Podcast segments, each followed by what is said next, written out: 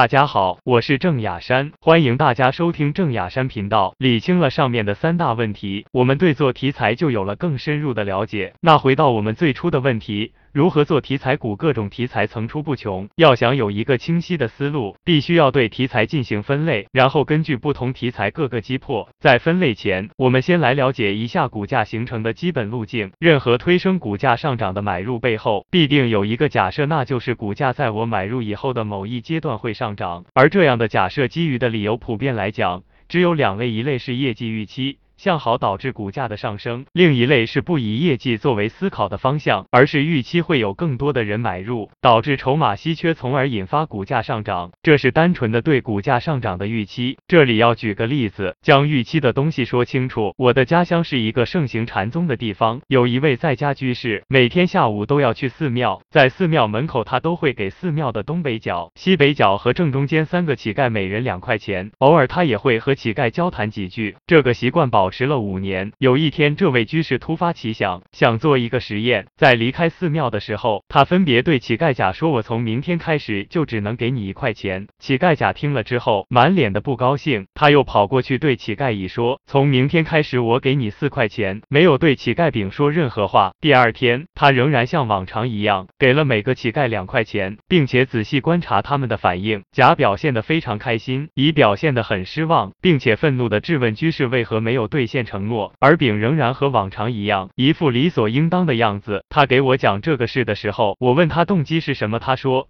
佛法不是讲降服其心吗？又讲世人的喜怒哀乐都是虚幻不实的。我就想通过这个来证明下，同样的两元钱为什么带来了三种不同的心情。其实我今天讲的这个故事有另外的解读，那就是一个人的行为是受其预期影响和决定的。为什么我们经常见到？某家公司到了业绩公布时，明明是大幅增长的，股价却大幅下跌。为什么非农数据在走好，却对市场影响如此负面？对市场就如同乞丐，他们的心情是由预期决定，而不是事实。云南白药和中国联通同为混改概念，但表现差异却这么大，这是为什么？云南白药本身是已经非常好的企业，业绩各方面都不错，但混改带来的预期。无法是将一个八十分的企业变成一百分的，而联通业绩各方面是五十分，混改后与阿里、腾讯合作，预期可能成为一百分的企业，也就是说联通有五十分的提升空间，而云南白药只有二十分。从预期上来看，当然是联通更加占优。既然股价的波动与预期有密切的关系，能不能就预期做一个精细化分类呢？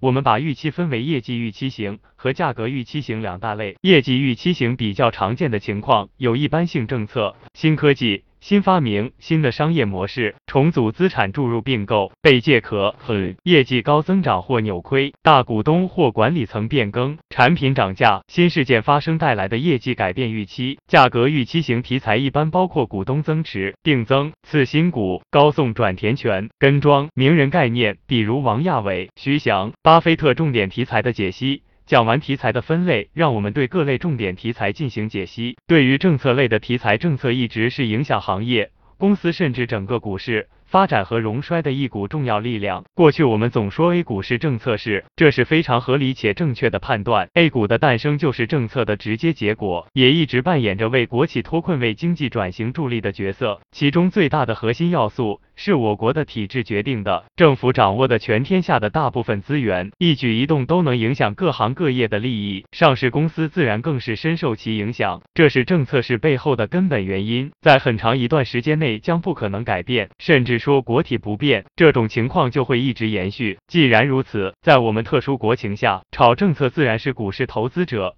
明智且无比正确的选择。历史也反复的告诉我们，炒股跟党走，收获颇丰。在这里，我们来分享一个。供给侧改革的案例。二零一五年十一月十日，其在中央财经领导小组第十一次会议上首提供给侧结构性改革。二零一六年中央一号文件聚焦供给侧结构性改革，从谈话到文件。二零一六年一月四日，李克强在山西考察时。强调扩大有效供给，加快结构性改革。视察太钢，让市场预期供给侧改革会从产能过剩严重的钢铁和煤炭行业开始。市场从一月五日开始有较为明显的反应，华菱钢铁、安阳钢铁、抚顺钢铁集体涨停。一月六日，钢铁股涨停数量达到十五只，并且扩散到煤炭板块，相关个股涨停数达到二十七只。政策一般有综合性国策。如西部大开发战略、京津冀协同发展战略、上海自贸区的设立、一带一路、四万亿、三峡水利工程、雄安新区、货币政策加息、降准之类行业性政策、健康中国、美丽中国、人工智能制度性改变注册制、沪港通、IPO 新政。我们再看从股权分置改革、四万亿刺激计划、创业板设立、自贸区、上港集团、一路一带南北车、双创、沪港通、券商、军改、国企改革、中粮三剑客、嗯京津冀港口、二胎、戴维医疗等等这些政策背后，无一不走出一个个大牛股。说到这里，我们应该怎么样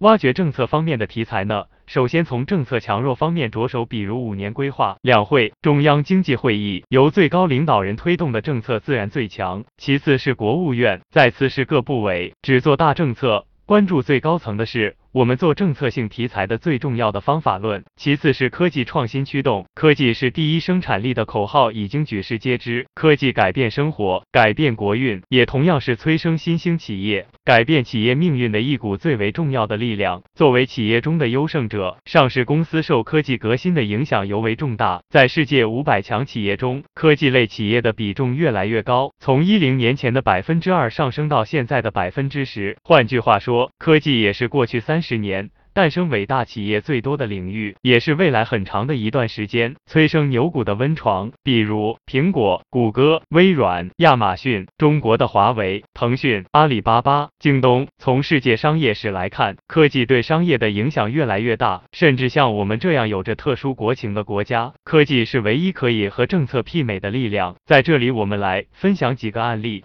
第一个案例：无人驾驶。三月十七日，“十三五”汽车工业发展规划意见发布，建设汽车产业创新体系，积极发展智能网联汽车，并提出具有驾驶辅助功能的汽车新车渗透率达到百分之五十。这个案例其实还是炒的政策预期，我们不必拘泥于表象。三月十八日，十四只无人驾驶概念的个股涨停，其中数源科技走出五连板，索林股份和金固股份走出四连板。在这里总结一下。历史上科技题材炒作的关键词包括 AR、精准医疗、基因测序、五 G、石墨烯、量子通信、人工智能、工业四点零、生物制药。